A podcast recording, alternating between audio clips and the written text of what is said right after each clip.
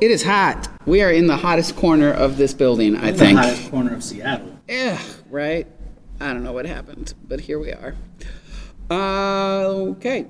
We're here for real. Are we ready to go? What's up, people? Rock and roll, let's go. My name is Chibi. My name is Rusi. And this is After Two Tequila Shots, the podcast where we talk about current events after taking two tequila shots. It is unfiltered, unpredictable, uncensored, but always distilled. Yeah. Let's get into this, people.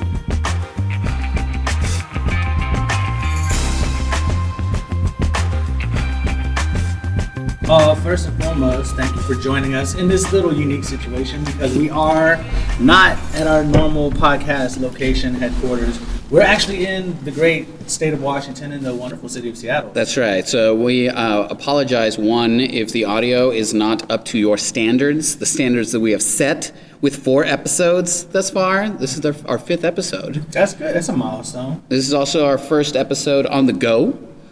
Like Rooster said, we are in Seattle at the moment. We are drinking $2.99 Walgreens bought Jose Cuervo Especial room temp. Yeah. Rooster's living his best life and finally drinking room temperature tequila. It takes me back to 2003.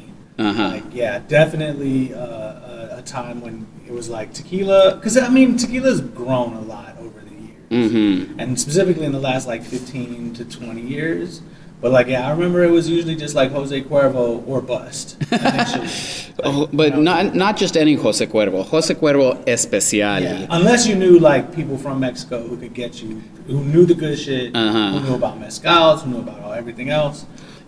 Then you were just drinking Jose Cuervo, like, you know, at 17 years old. Yeah, Jose Cuervo Especial is designed for margaritas and will give you a hangover. Totally. So we'll see what tomorrow feels like on the plane back home. Yeah.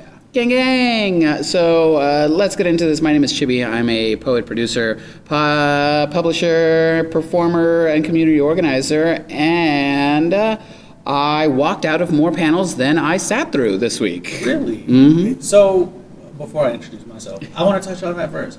Why was that? Or like, because you came in with a whole spreadsheet. Yes. And you were very eager to see everything. So we are at AWP. It's the Association of Writers and Writing Programs conference. If you don't know, we're writers. And so it is the largest writing conference in the nation. And there are hundreds of panels and speakers and readings to go to. And I think part of it is because the event descriptions are so abstract, I feel like they are purposely broad. I mean, they're literally called abstract. Yeah, yes. In order to attract as many people as possible. Mm-hmm. And so then as an organizer of said panels, I don't think you should be offended if somebody walks out, if they sit through your panel and 5 minutes in, they realize, oh, this is not for me. Sure. And they just leave. Well, you go to like a conference or panel about agents, for instance, mm-hmm. and then you find out that they're mostly fiction writers or creative nonfiction. Exactly. Writers. And you're like, this doesn't pertain to me.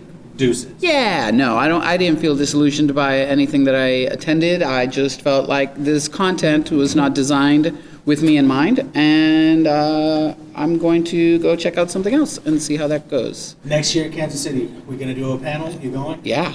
All right, my name is Richard Martinez. I'm a poet, I'm an author, I'm in Seattle, and I will tell you what, I have walked a lot of hills. The hills of Seattle, they need to write songs about it. They need to put it in the literature for tourists and travelers. We were not prepared for these hills. I had no idea. If I'm going to San Francisco, I know hills are going to be a thing. You're just mentally aware. You're like, great, cool, the trolley can take me up some hills. Uh-huh. Things like that. No, I had no idea that Seattle was so hill dense. Yes, I have muscles in my shins that I did not know existed until I came upon these hills. Yeah, yeah. You were cramping the other day. Hardcore for like a whole day. So that officially leads us into the current events of the season. Let's talk about what's been going on this week. So as we said, we're in Seattle. We're at the Association of Writers and Writing Programs conference. We've been here since Wednesday night. Rooster, talk about your experience thus far. Most of my experience has been away from the conference because this is my 3rd or 4th time coming to AWP. I appreciate AWP a lot, and I like going to the book fair. I like seeing publishers. I like listening to writers. I think and I have been talking to a few people about this, it can be very overwhelming. Mm-hmm. And even with a strict schedule, even with a sort of understanding of what you will do and won't do, it just becomes a tremendous wave of people, of ideas, of walking, of sitting, of I'm hungry, where do I go find food? Of hills. Google Maps. Escalators. Ubers. And it gets to this point where I whenever I travel, and you know this of me, because we've traveled a bunch, that like, to not sully my experience of it, I just leave. I just go do other stuff. So I have seen two movies of varying degrees of quality. One that I will say was horrible. No, let's talk about it. Well, let's talk about 65. 65 was pure dinosaur shit. I was hopeful. The premise of it made me think it would be interesting. Like, spaceman from the future lands on a planet, turns out it's Earth 65 million years ago, there's dinosaurs and he's got it blown away because they're going to eat them. Mm-hmm. I was like, okay, that seems simple enough, let's check that out. An abomination of a dinosaur movie, an abomination of an Adam Driver movie. It was really bad. An abomination of Adam Driver and his big hands. Yeah, you could have gotten more traction if he was just choking dinosaurs with his meat hooks. And then I saw the new Scream movie in 4DX, which was also very interesting. I may or may not have partook in some of your wonderful spouse's herbs. Yes, fully legal. In Seattle. Herbs. That took it to a whole nother level. Especially in 4D. Oh, yeah. So I don't want to give that away because you plan on seeing it. We're going to see it, but talk about the 4D experience, though. So you're in, like, seats that move, and, like, there's water being splashed in your face. And air. It all goes towards the whole experience. So, like, when someone's getting stabbed, all of a sudden you're getting, like, you're feeling little punches in the back of your back. Oh. But, like, you know what was crazy, though? Because of all the walking, it really felt like a massage chair. So I was there for it even just on that account. So okay. I was like, this is awesome. Yeah, totally recommend. All right, cool. 40X. So would you talk about, reminds me, so I've been talking to a lot of people here because my experience has been the complete opposite. I have been like conference-centric. Yes. And so I've been talking to a lot of people and I've met a lot of people that it's their first time. And one woman that I was talking to felt very overwhelmed by this whole experience and was asking for advice. And I told her, basically exactly what you just said. You have to give yourself permission to walk away. Yeah. You do not have to engage 24/7 just because you paid to be here. Right. You know? Feel free to say no, walk out, find a quiet corner, go to a bar, a coffee shop, leave entirely. Mm-hmm. Touch grass, people. Yeah, exactly. Touch grass. Find something local that you like. And I mean, in a city like Seattle, there's so many different things to see.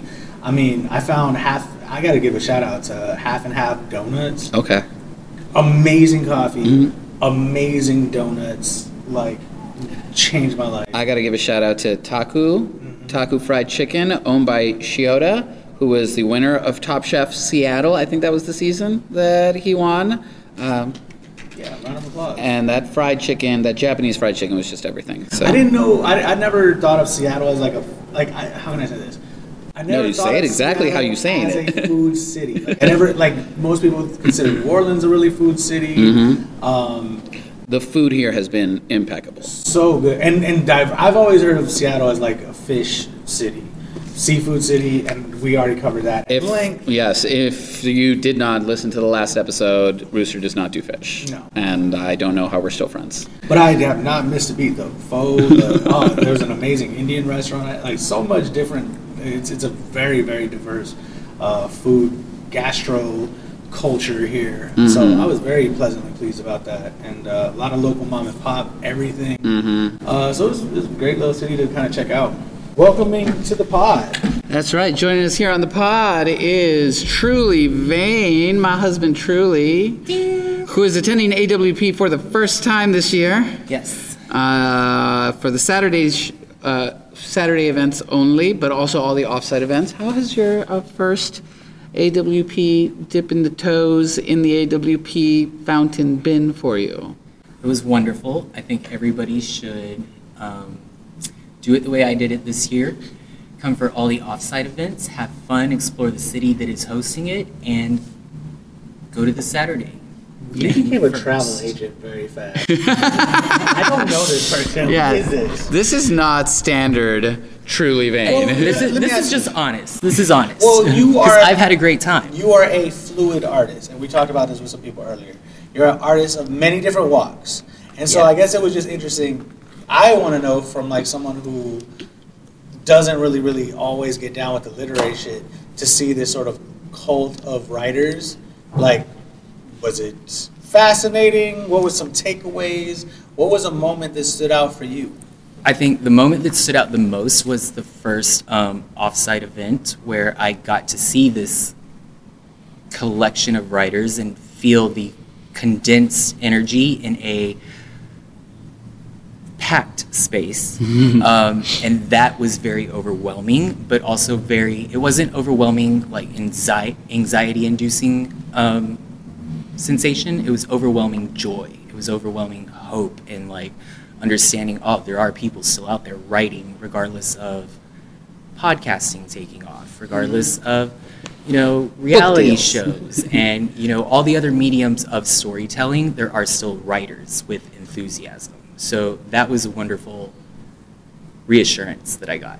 And then that just kind of fed the energy through the rest of the week, understanding, like, people are tired, but nobody's energy has wavered. There's still so much enthusiasm going on with shaking hands and, you know, learning each other's faces with and matching the face to the work that you've read. So that's all been a full circle thing. And the inspiration, right? Like, I feel like it's contagious, and I want to go take it home and write some shit. Write some shit. Yeah. Finish my goddamn script. Yes. Finish my shit. I also feel like this is one of the few large-scale conferences or national events, and maybe, I don't know, because like I don't partake in everything, but like it's one of the least toxic, if that makes sense. Because most of the time... Not according to Twitter. Really? Oh, I need to double check. I mean, look, Twitter is always going to find something to complain about. You know, if you are out there listening to me, Twitter, y'all always got something to say. Yeah. They're coming for us now. I know, we are about to get real canceled. No, and that's the thing. Like, I think there's a way to. Is it a perfect experience for everybody involved? Absolutely not, right? And so there's a way to definitely like air grievances about here where the experience fell flat, you know, or fell short of meeting everyone's needs, without just saying the entire conference is trash. Which is where some things that I saw on Twitter were leaning towards of like, all of AWP is a complete failure because XYZ, and it's like, well, is it? Although, like, yes, point out where we can, I do not organize AWP, we have nothing to do with it, we just attend, okay? Let's be real clear. Point out where the conference can continue to evolve and get better and the blind spots that are there without, you know, canceling the entire thing. I think every experience needs to be taken with, like, nothing is going to be perfect, and there are certain losses you're going to have to cut to experience something, especially if you're traveling from out of town. Far and wide. And it's one of those things where it's like it's half opportunity, half artist collective, and that complicates a lot of things. Because similar to what you were saying, you have to also just let organizers organize something, and then we populate the space with whatever it is that we bring. And there's only so much like that the organizers of something have control of. So if there's things you didn't like or things that were missing or whatever, it's like, well, they, like you're saying, blind spots, things that they would try to have done had like the individuals who found those loopholes or found those issues brought to their attention. But, you know, the people who put the thing together are the people who put the thing together. And if they weren't, then it wouldn't exist. And state of mind, you know, like the same evening that I was having this overwhelming, wonderful inspiration the first night, somebody else in the exact same room could have been having anxiety because it was too crowded. So it is a perspective, state of mind, you know, hopping off the plane, getting all frazzled, dropping your stuff off, and then going to a crowded event could make it a bad experience.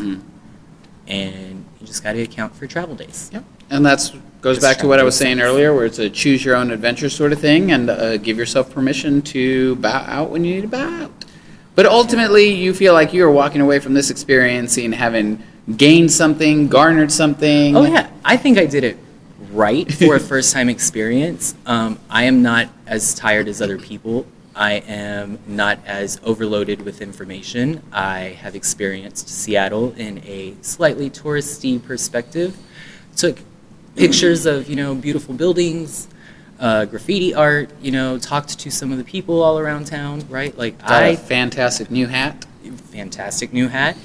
You know, I'm having a great time and not as tired as everybody else. Yeah, I've had a great time at the conference, honestly. And if we're being completely transparent, most of the panels that I've actually sat through from start to finish have been queer panels. The queer events are where it's been at this year. The future of queer publishing is strong, is how we felt. We kicked off the week with a reading at a queer bar called Queer Bar, in which they put 100 of us queer poets packed into a tiny room to yell our poetry at each other because we had no microphone, and it was a magical experience. Sometimes without a mic, it is a better experience, I think. Yeah. It was a great place. We like held space for each other is how it felt, and like a lot of us kind of sort of knew each other, and a lot of people were brand new to each other, and we had some really solid poetry names in the room. Chen Chen was there, Benjamin Garcia was there, among others, and then we went down for a drag/burlesque show immediately afterwards, and that just felt like the right way to start Seattle. And then tomorrow we're off again. And then you're going to Atlanta? And then I'm going to Atlanta, yeah. Our flight leaves we have to be at the airport at 5 in the morning, so, and especially because it's daylight savings time, we're going to lose an hour. Yeah. So we might just stay up all night. Let's switch some gears. Okay. Do we need daylight savings time? No, complete crock, a waste of good space. Right. What do you mean I just lose an hour? Right.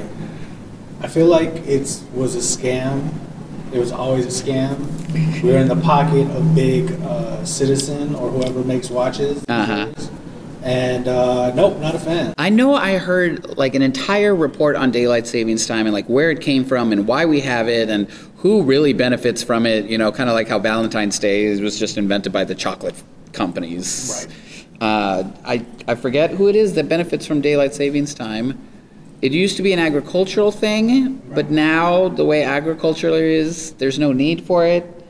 Is America the only country that still does it? No, I think there's others who do, but they're all starting to phase it out. Well, there's certain states that don't even recognize it. Like, I think in Arizona, like, they don't recognize daylight savings time. Okay. It's like, yes, that's correct. Good for you, Arizona. Yes, that's correct. And I have a lot of family in Mexico, so whenever this happens, even though we're in the same time zone, we're at different times, and that's confusing. You know who is in favor of daylight savings time and has been looking forward to this time of year for the longest time? Who's that? My dog, Cookie. Oh, yeah. Yes. Yeah, my dogs do not understand daylight savings time, so when they're ready to eat at 5 p.m., that's no longer 5 p.m. Yes. Anymore. Now it's like 4 p.m., they're like, what's going on? Why am I not eating? Yeah. They're like, but it's time. My biological clock says it's time. And we're like, well, I don't know. The U.S. government says it's not. Sorry, dinner time's not happening yet. So yeah, and then you just got to stare into their sad puppy eyes because they don't understand it. Should we adjust to our dogs' biological clocks then? I think we should. We got to get more in tune with nature, I think. And nature doesn't recognize daylight savings time. No, not at all. Nature just keeps on going. I sat on this really great panel, a queer panel about about nature and eco-poets and this idea of human species and non-human species and how nature is part of the non-human species category and how we don't see nature as a living, thriving thing, and that's why we just pave over it with all these amazing sky rises that we are currently surrounded by. Yeah. And I appreciate Seattle's attempt to merge the non-human species of nature with the human species that is these sky rises. Because there's lots of trees. I feel like I've seen lots of creatures.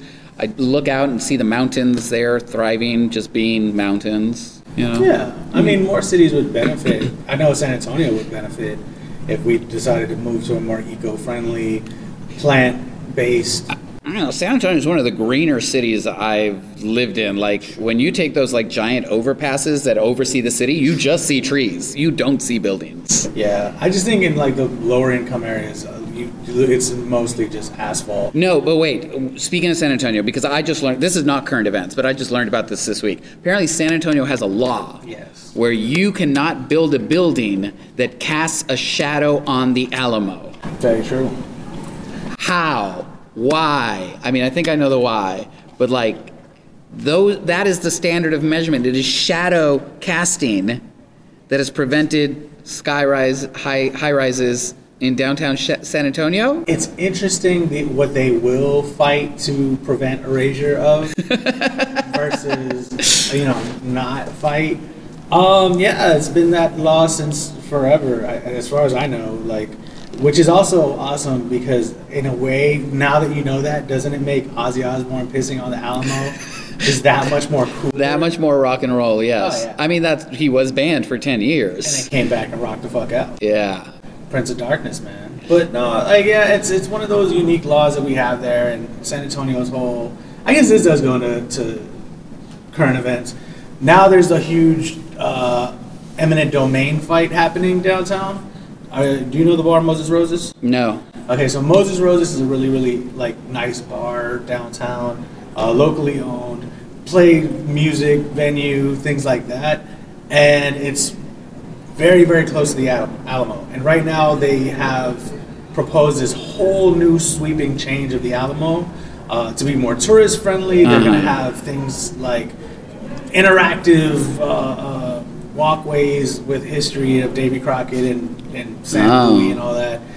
So they're buying a bunch of the property up, and Moses Roses is the last like locally owned there that they need, and the owner doesn't want to sell.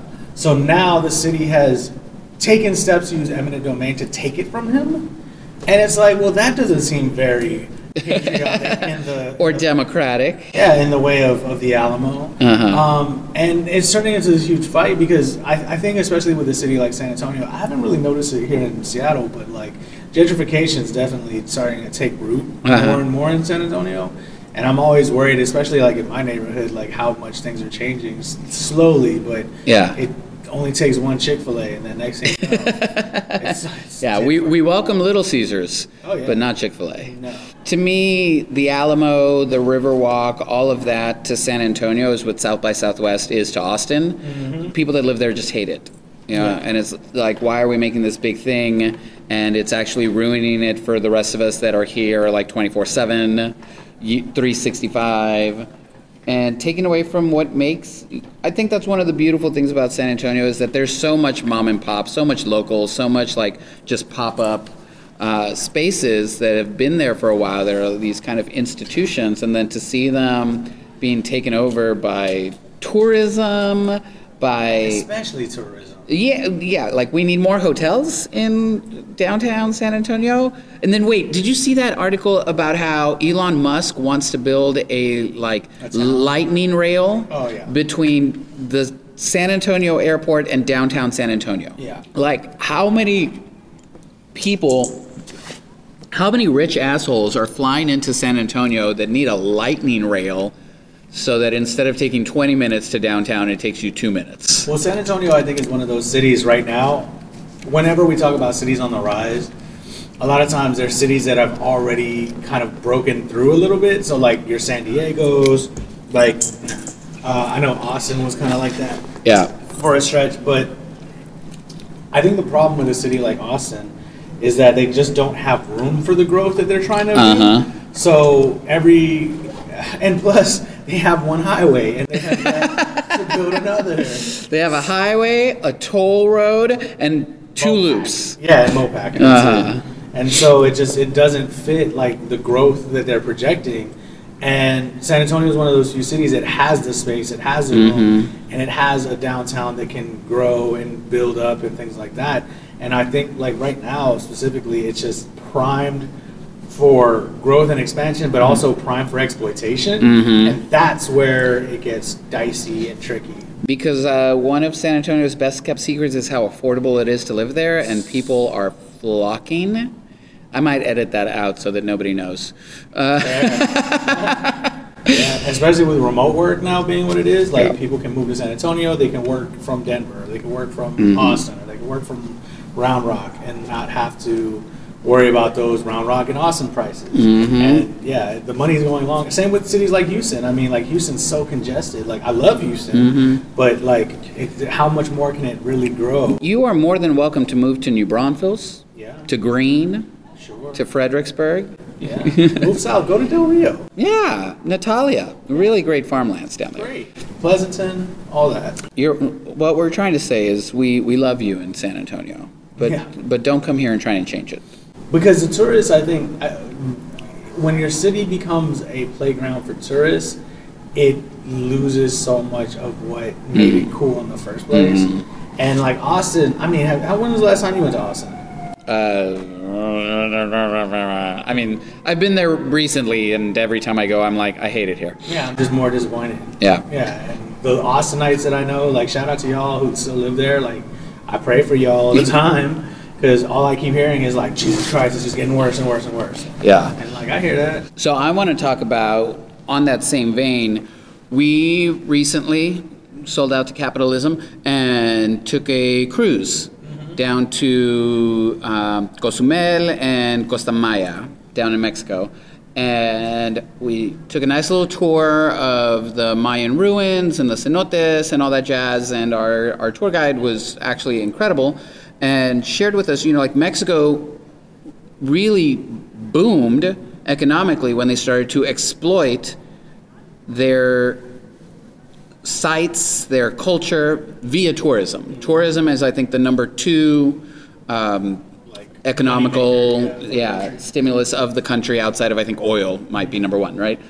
And to see what that does to the people of the area, you know, you can see the two sides of it, where one, it's like, oh, we're making more money, we're now able to afford nicer houses or whatever, but then also we start to succumb to the will of capitalism, and they're like, oh, well, it's all right if we like tear down all these ruins so that we can build a train that's just going to bring more tourists, and fuck nature because tourism. And worse, you get into a seasonal pattern of tourism, because one of the good things. Well, not in Mexico. Not in Mexico. No, because Mexico doesn't have that problem. Yeah. But like in other places, when you start succumbing to the whim of tourists, like, and especially with seasonal, is it's like you make a lot of money when they're there, and then as soon as it's gone, it's like poverty. Yeah. And like it just becomes these two extremes. Yeah. And the thing is, you can't necessarily argue with someone. I'm going to use the Mexico example, who literally says, because of tourism, I can now feed my family. Because before that, I could not. Right. But now I have this small little aguas frescas shop, and year round I make enough money so that I can put food on the table. I can't be mad at that, you know? But the other side of that coin is we're just going to tear down the rainforest because tourism. So this was something that was interesting, but also, let me kind of backtrack. Okay. Before I really knew you, right? And I remember when you were coming to San Antonio, and you were like, hey, San Antonio poets, my name's Chibi. I have Laredo Border Slam. Come see us. We need you. I had no idea about Laredo except from, like, Narcos. Right? So I'll never forget, like, going and being like, damn, like, are we safe? I think we're safe. Like, it would be cool. Like, Chibi wouldn't invite us if we weren't in the middle of some narco war. That'd be crazy. But maybe that's where poetry needed to be. So I don't know. So I was like, cool, let's go find out. And then it was like, oh, look, your house is nice and everything's cool. Like, it's wonderful.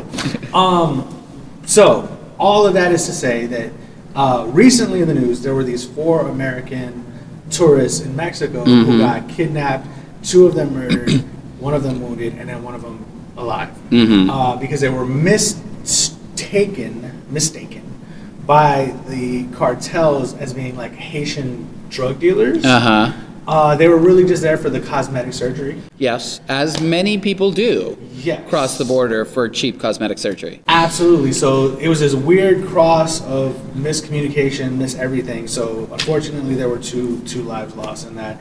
But the cartel has since captured the guilty assailants and turned them in with an apology letter. The Mexico Gulf Cartel apologizes. It turns in members who kidnapped the Americans. They said, quote, These alleged members responsible acted against the rules and that they, quote, respect the life, tranquility, and integrity of the innocent, end quote.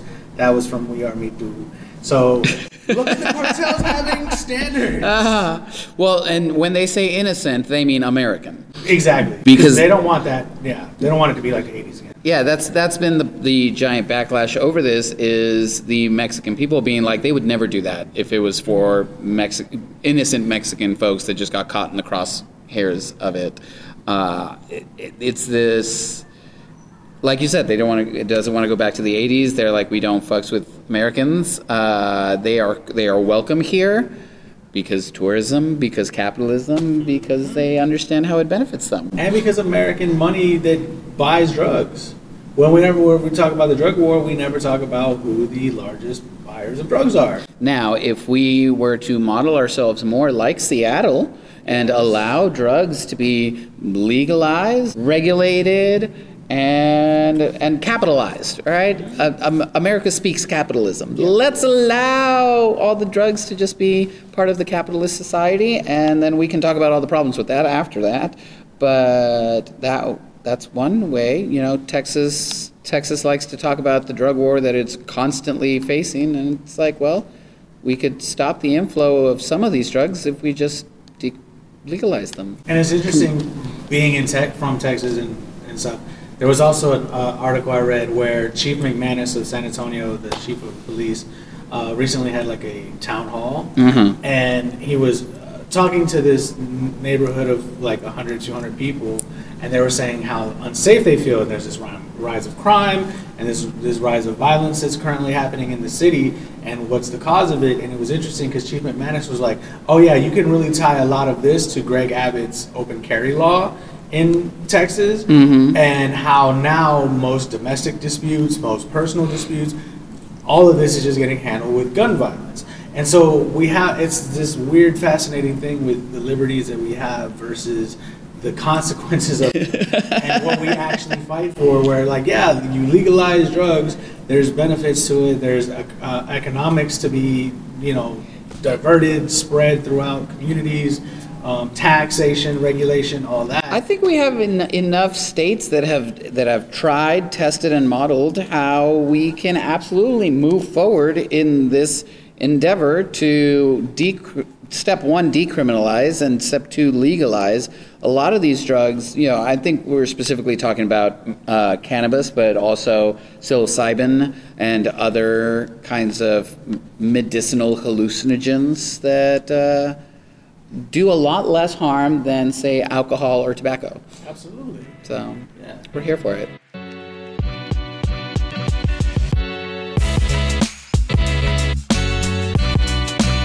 And now we're transitioning. Now we're transitioning, because now we're going to talk about the reels. Because you saw that on Instagram.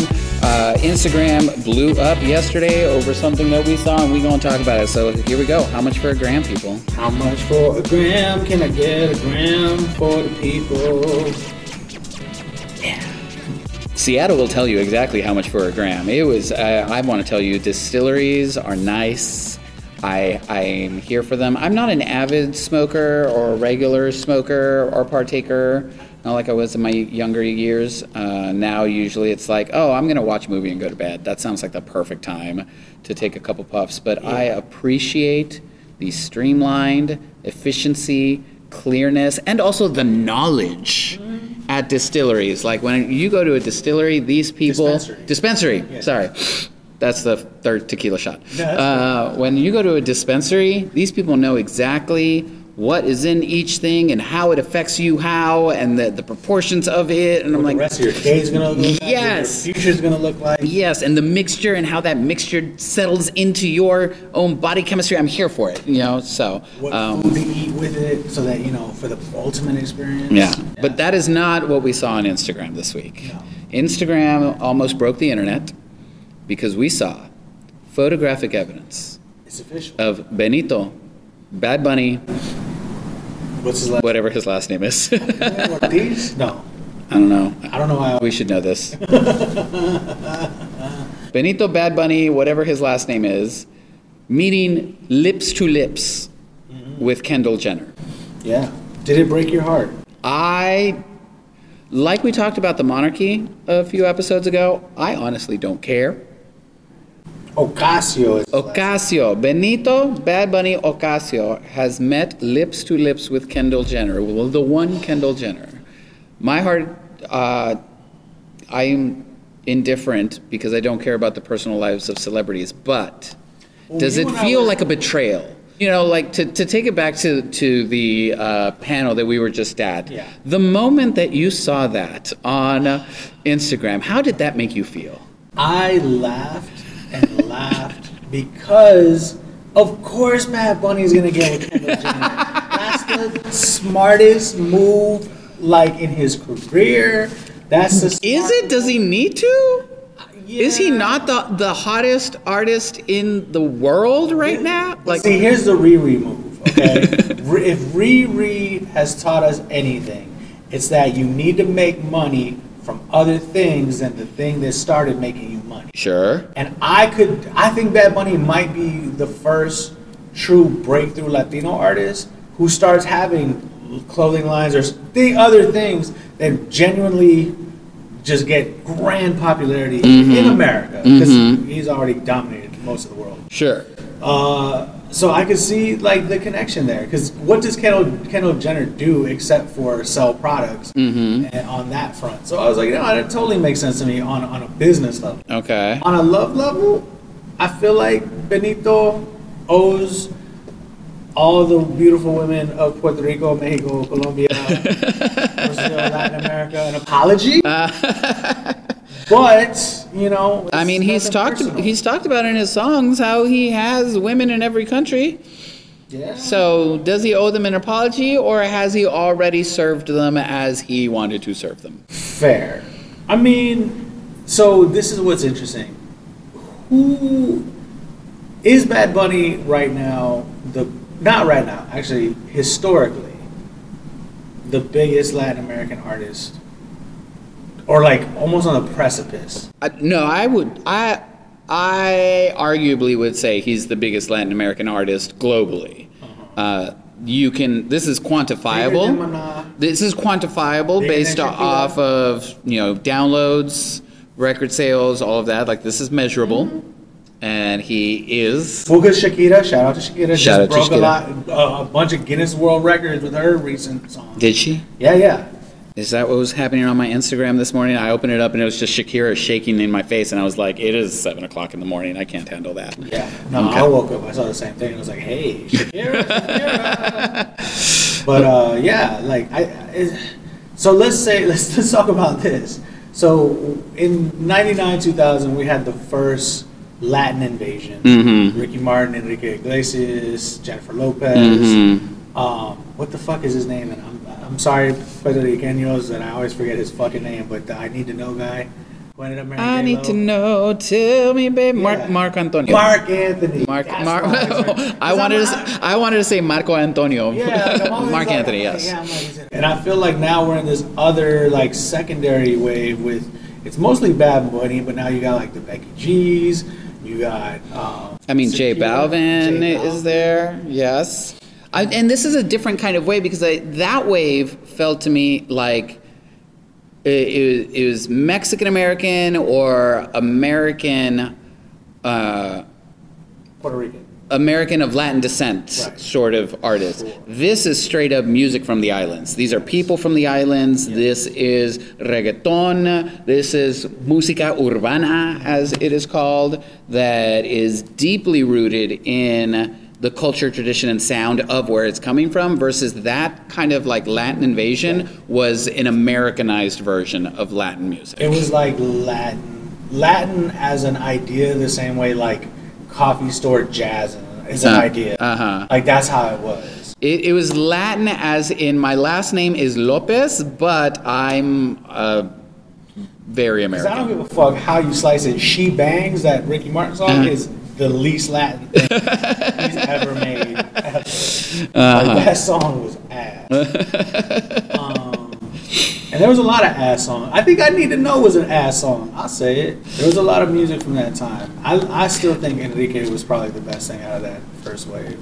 And that's where I think these artists that are coming out, J Balvin, Bad Bunny, etc., Becky G, are really like just staying true to like who they are and where they came from, and it is breaking through without them having to change their sounds in order to break through, which makes it. Verónica Medrano. Yeah. Local artist, Tejano, singer, doing a lot of good shit. You know, but similarly. You know who recently released an album that I am living for is Natalia Lafourcade. Oh, fuck yeah. And one of the things that I loved about her kind of like journey and trajectory is like she made this like Latin pop album and then she was like, but I'm going to go back to folk music now.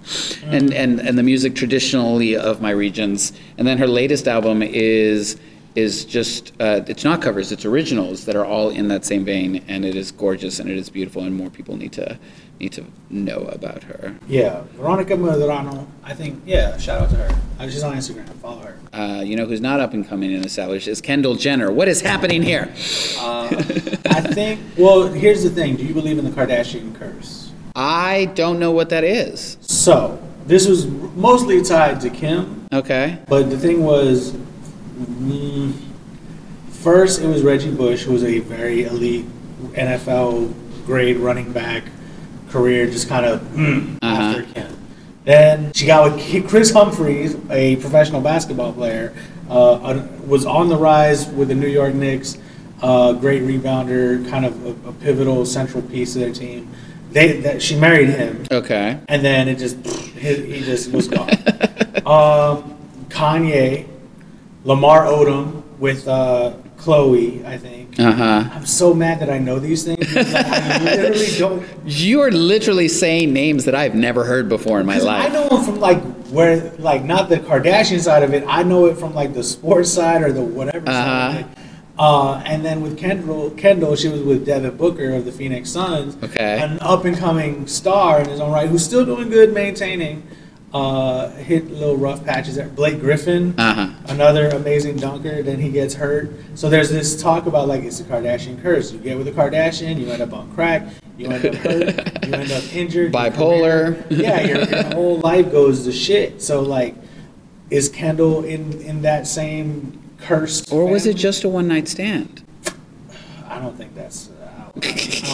See, this is my theory. I think with Bad Bunny, I think what you're going to end up with is like a whole Kendall Jenner line of like all of a sudden Latin flair, like makeup or something. Like I think he's going to ruin her life because it doesn't. See, this is the problem with like I think American dudes versus foreign dudes. When chicks get with foreign dudes, they don't realize like like I'll wipe my hand clean of you. I'm not going to ruin my like great fortune on your ass. And so like she's going to have sleepless nights over it. And waste a lot of money trying to keep. She's gonna go to Chris and be like, "Mama, es que me ama. Exactly. Me voy a ir con Bad Bunny. Me amo Bad Bunny. Me amo Benito." And it's not gonna work this time. It's just he's gonna be like, "Hey." It's gonna backfire. Yeah. Was this photo? Do you think this photo was planted? Is this staged? I couldn't say. I want to think. I would have to think about it. You bring up a good question. I think it's a great question. I think it's something to consider because I think we also live in this weird media narrative era where now that's what people tend to believe a lot of times. Like, oh, they're together and that means something, or it's a plan and that means something. Maybe they just both were at the same bar. They played a lot of his music. She was like that's that crucial age in life where you're just like, I need to stop messing with like the dudes with neck tats and you know what I mean, and who have drug problems. And now I need to like get with someone who's like, you know, getting more established. She heard his music that night. I mean, she didn't understand a lick of it. He did say that he was going to take a break from making music, I think that's fair. And a break from touring. He makes a lot of music. Yeah. He's released so much music in the past, just like 2-3 years. That he was like, yeah, I'm going to just take a seat back. I'm going to relax. I'm going to enjoy my life. And apparently enjoy Kendall Jenner also. Yeah, live your life, Benito. You earned it. I don't judge. We don't kink shame in this house. Nah. And I think, in my opinion, I think if they break up and he takes it harsh or he breaks up with her and she takes it harsh, the next album's going to be vibe. Summer 2024. We just had un verano sin ti. Now we will have un invierno sin ti. Yeah, yeah, I'm with it. Or it's going to be a real thing. And it's just going to fill him with so much love that we're going to have un invierno contigo. Or this is the album where he does the American crossover like Selena did. Uh-huh. That's in the works. Because Benito is dreaming of you, that's Kendall right. Jenner. That's right. I'm with it. I'm with it.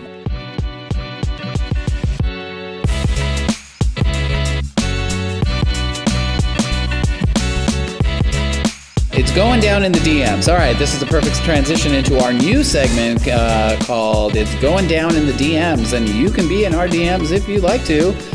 Let's find out what's going down in the DMs this week. I had two questions in the DMs asking listeners to the pod, and one of them directly relates to AWP. And one of the things was literary whiteness and the politics of pretension. Oh! Yeah, it's a big question. That comes from Michelle Flores. Okay. Shout out to Michelle, an author in her own right from Florida. Mm-hmm. Shout out to Rain Dogs and their event out there. Mm-hmm. Jacksonville, what up? Gang gang. Ebony. Payne. Yes. Yeah. Moses. How do you feel about the whiteness of publication, mm-hmm. AWP? I'll say it like this. I have had experiences from the flight in mm-hmm. till, now doing the pod, where a lot of times, or even a good example is the podcast panel we went to, mm-hmm. where you had two white women and then a woman of color in the middle who, in my opinion, had a lot more interesting things to say because her podcast, it wasn't just a true crime podcast where it's like, let's just look Wikipedia this and talk about it. But actually it was rooted in activism. It was rooted in the legal system, all these things. And I was really interested to hear more of what she said. But most of the time it felt like she was being spoken over by the other women who were just being quirky podcast women. Mm-hmm. And it's not to blow anyone out or bring them to the carpet or anything like that. But I tend to see that a lot in these spaces where there's a lot of times where, because we come from a brown bubble, mm-hmm. looking outwards sometimes I'm like, damn, I forget how white and pretentious these spaces are. Yeah. So because I was talking about this with somebody that came by the table earlier, from my perspective, I haven't experienced that, but because I purposely put myself in spaces that are more focused on black, brown, queer, indigenous, women folks centric, right? And so I intentionally, that was honestly the panels that I got the most out of, that I felt most lifted up by, is these panels that were a very diverse group of people all talking about one subject. Does that mean that literary whiteness is not still prevalent? No, that was actually. Majority of publishing is still literary white. That was. I went to the Latinx caucus because my friend Rooster said, no, the Latinx caucus is something you have to attend. And then my friend Rooster bailed on me, and I was left at the Latinx caucus without him. Right. But I went last night, and that was actually a big subject when we did breakout sessions. The big subject of our group was a lot of us have just started publishing our friends because of literary whiteness and what feels like is these barriers that are put in place to where even if presses are still publishing, are publishing authors of color more and more and more, the presses are still run by cis, straight, white men, right? That's who's it. And the big topic of conversation that sometimes gets overlooked in a lot of DEI trainings is the difference between diversity and inclusion. And there's been a huge push and a huge effort to diversify the literary landscape. But the difference for me, the way I explain the difference between diversity and inclusion is diversity is who's in the room, inclusion is who's at the table. Right. So they have now packed this room with all sorts of multitudes and intersectionalities, but sitting at the table is still a whole bunch of cis straight white men, right? Predominantly. And there's a part of me, because even walking through the book there, the thing that stuck out to me is I'm like, the majority of these publications are run by white people. Mm-hmm. And I'm not mad at that. Like, that's fine, like, because they're all still finding their own niche. And, like, that's whatever. Yeah. Well, what I think is interesting is like you were saying, it's like diversity versus inclusion, it's like how much of your building upon literature, on publication, on being oppressed that's prevalent in a literary world is just on like your magic, fairy, you know, Nordic niche or whatever that you were striving for, versus like where you have BIPOC and queer and trans authors who are fighting for against erasure, fighting for just an ear to listen to what we're talking about. Yeah. And it's like these night and day kind of conversations. It's apples and oranges. And I think, you know, because I had the thought in my head, I was like, as I'm walking around, I'm like, if I was looking for a publisher, who the fuck would I go to? Because I'm like, they're all the same. Yeah. And that's where what I've realized is the people that are having the best experiences with their publishers, their editors and whatnot are at these smaller, more independent presses that are run by women, that are run by trans folk, that are run by people of color, wherein the editors and the publishers have had similar lived experiences or at least can speak the same language as their authors, versus being, I don't know, published by the Big Five, where you know, you're going to be in the same publishing umbrella as right-wing conservatives, right? Or just that regionality matters too, because like, let's say you want to be published by a big publication like Iowa. They don't know shit about South Texas, Latin American shit, you know, New Yorkers, LA, Chicago, like, because of the internet, I feel like we're at this place where like now there's more, the table's gotten larger for more people to get an equitable microphone to sort of share, say, hey, this is what we sell, this is what we write about, this is what we do, but that doesn't necessarily happen either, because it's still very much clouded and folk and fucked up by all these publishers that you're just like, oh, okay, so it's still another white author or still a white publication. And liberalism too, like that happens too, where you have like these very well-meaning liberal, like woke white people wanting to do the right thing and wanting to have diversity, but it's like you have people of color and trans people and queer people that are just the one author in your book or in your anthology. And I think the flip side of that, where something good comes of it, is in how much tighter the communities become in authors of color, in queer authors, trans authors, like wherein we know that we have to rely on each other. One very pleasant surprise from this week was I ran into Susie Q. Smith. Yeah, Susie, you're welcome on the pod anytime. Susie Q. Smith is an author and an educator out of Denver, Colorado. And one of the things that she is doing is actually putting together essentially like an online database of publishers, publicists, graphic designers, editors, typesetters, copy editors, etc., that are BIPOC, queer, women, so that if you are looking for the kind of experience where you want to work with people that share similar identities with you, here is a resource for you to have it. And I don't want to lie to people, because I do want to give out the right information, because I got Susie's card, love Susie, and want to promote this as much as possible.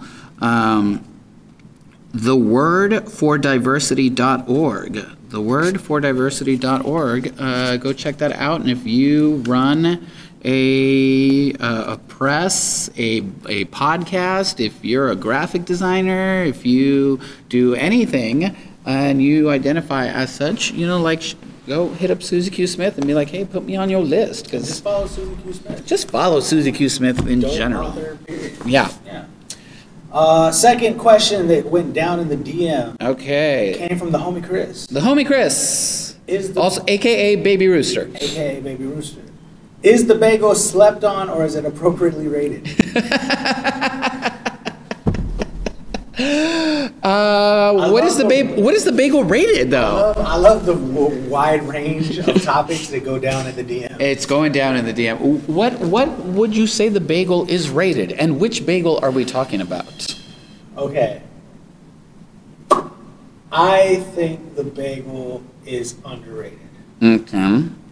because when we talk about, you know what? I think white bread is done. We need to get basic toast the fuck out of here. Mm-hmm. Why are we still making sandwiches on white bread? When we have perfectly capable tortillas. We have everything else. There's so many different ways to make a goddamn sandwich. Okay.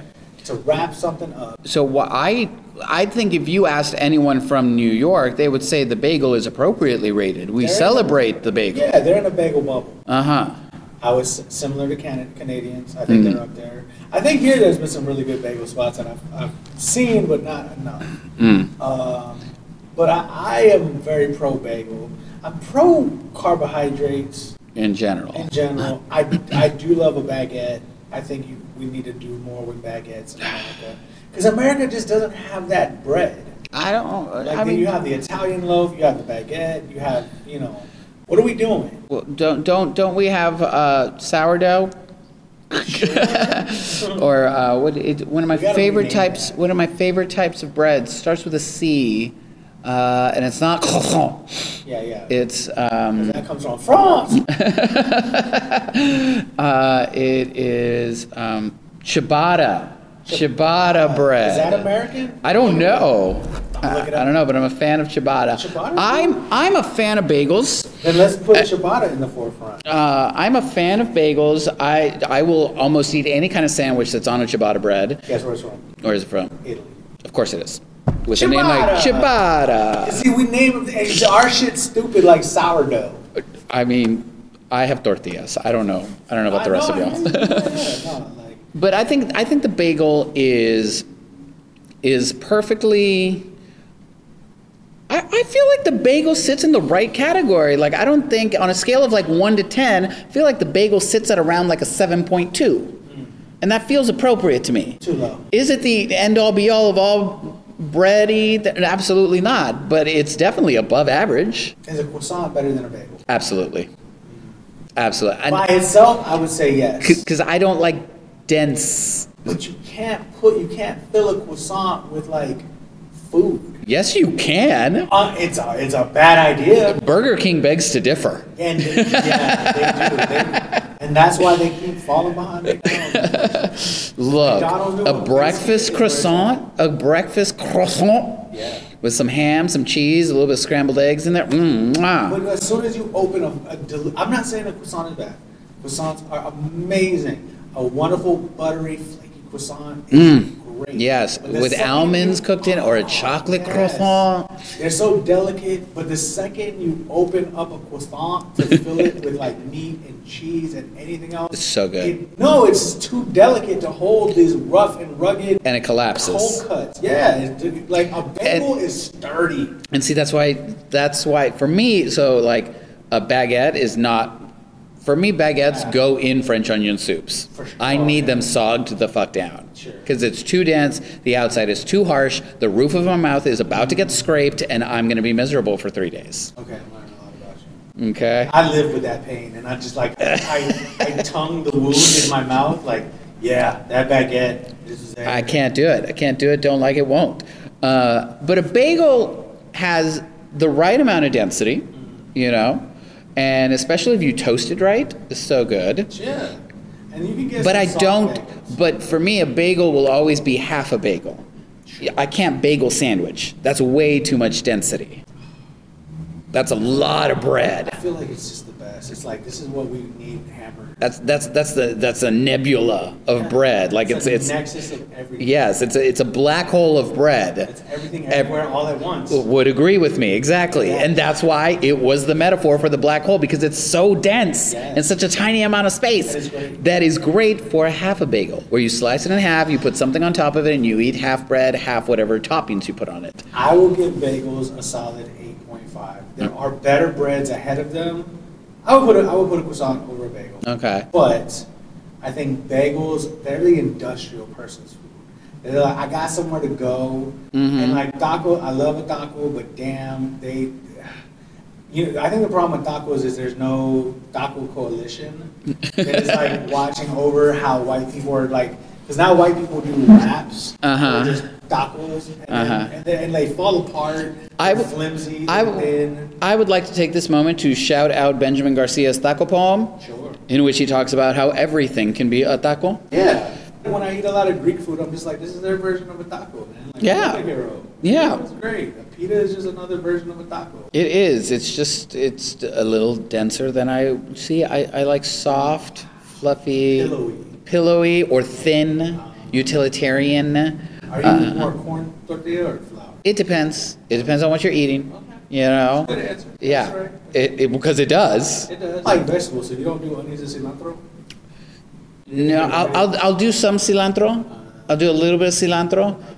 Onions, they have to be sauteed. Like, they need to be sauteed and also finely cut. I can't have a long, stringy onion like that. I will die. But sauteed and diced. Pineapple. I have been able to get past the pineapple because it blends into everything else. Yes, it does. Delicious. And it deliciously. So I'm okay with that. And al pastor tacos should be on corn tortillas. Yes. You know, barbacoa, on the other hand. Flour it up and do not give me a big red with it. Anything else in the DMs? That was it. That was the DM. Shout out to Michelle. Shout out to the homie Chris. Getting down in the DMs. But now let's transition into our final segment, which is looking forward. What are we looking forward to coming up in the next week?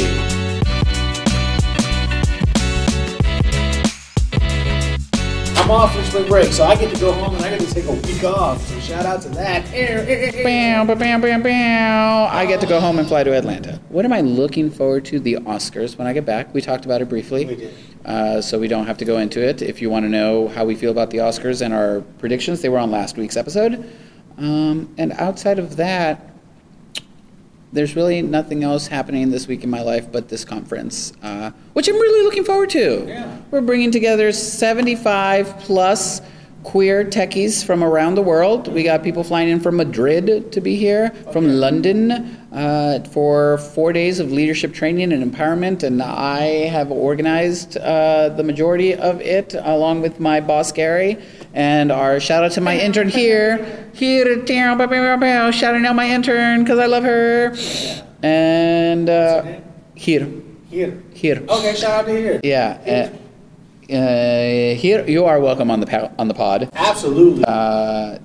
Here, who is graduating from Rutgers this year? Jersey represent. Yes, graduating from Rutgers. You didn't like the what's it called? The fucking spot across the stuff your face. I did like it. Mm-hmm. It just wasn't soft and it wasn't pillowy. No, it was too dense. I'm telling you, it was too dense. The soup hit the spot. Yeah. Because also it was fucking freezing when I went there. Yeah. But the soup hit the spot. The sandwich itself was just too dense. Mm-hmm. So give me a dense calzone. Love a good calzone. And then in maybe approximately 2 weeks. What? There might be another podcast on the network. Oh, that's right. We're not going to give too much away. No. Because it's not going to happen next week because I will be out of town. But after that, which also means we're taking next week off, listeners, just so you know. Monday, we're going to Austin for a day of action. We are marching on the Capitol. If we have any listeners that are in or near the Austin area, on Monday the 20th, we are marching on the Capitol in support of trans rights in Texas. So please join us. I'm looking forward to that. And you know how you can find out if there will be a podcast next week? How? Subscribe to this podcast. Anywhere you get your podcast, please subscribe. It really helps us get the word out. Shout out to what it seems like is our about 60 listeners right now. We like y'all. We got 60 listeners. We love you. Please like and subscribe. Share this podcast with your friends if you're having a great time or enjoying the conversation. And as always, you can send us more information. Whatever you want us to talk about, after2tequilashots.com. Your question might be getting down in the DMs. Or just DM us. I mean, if you want to find Rooster, where can you find Rooster? You can find me on Instagram, RoostMTZ, ROOMSMTZ. That was the deal. That's right. And if you want to find me, it's at Gemineyes on Instagram, GEMINEYES, or at Gemineyes Poetry on Twitter, because I have been shamed into how low my Twitter activity is. So I apparently need to fix that. Until next time, people, drink responsibly, enjoy yourselves, take care of yourselves, take care of each other, and we'll see you next time. Peace.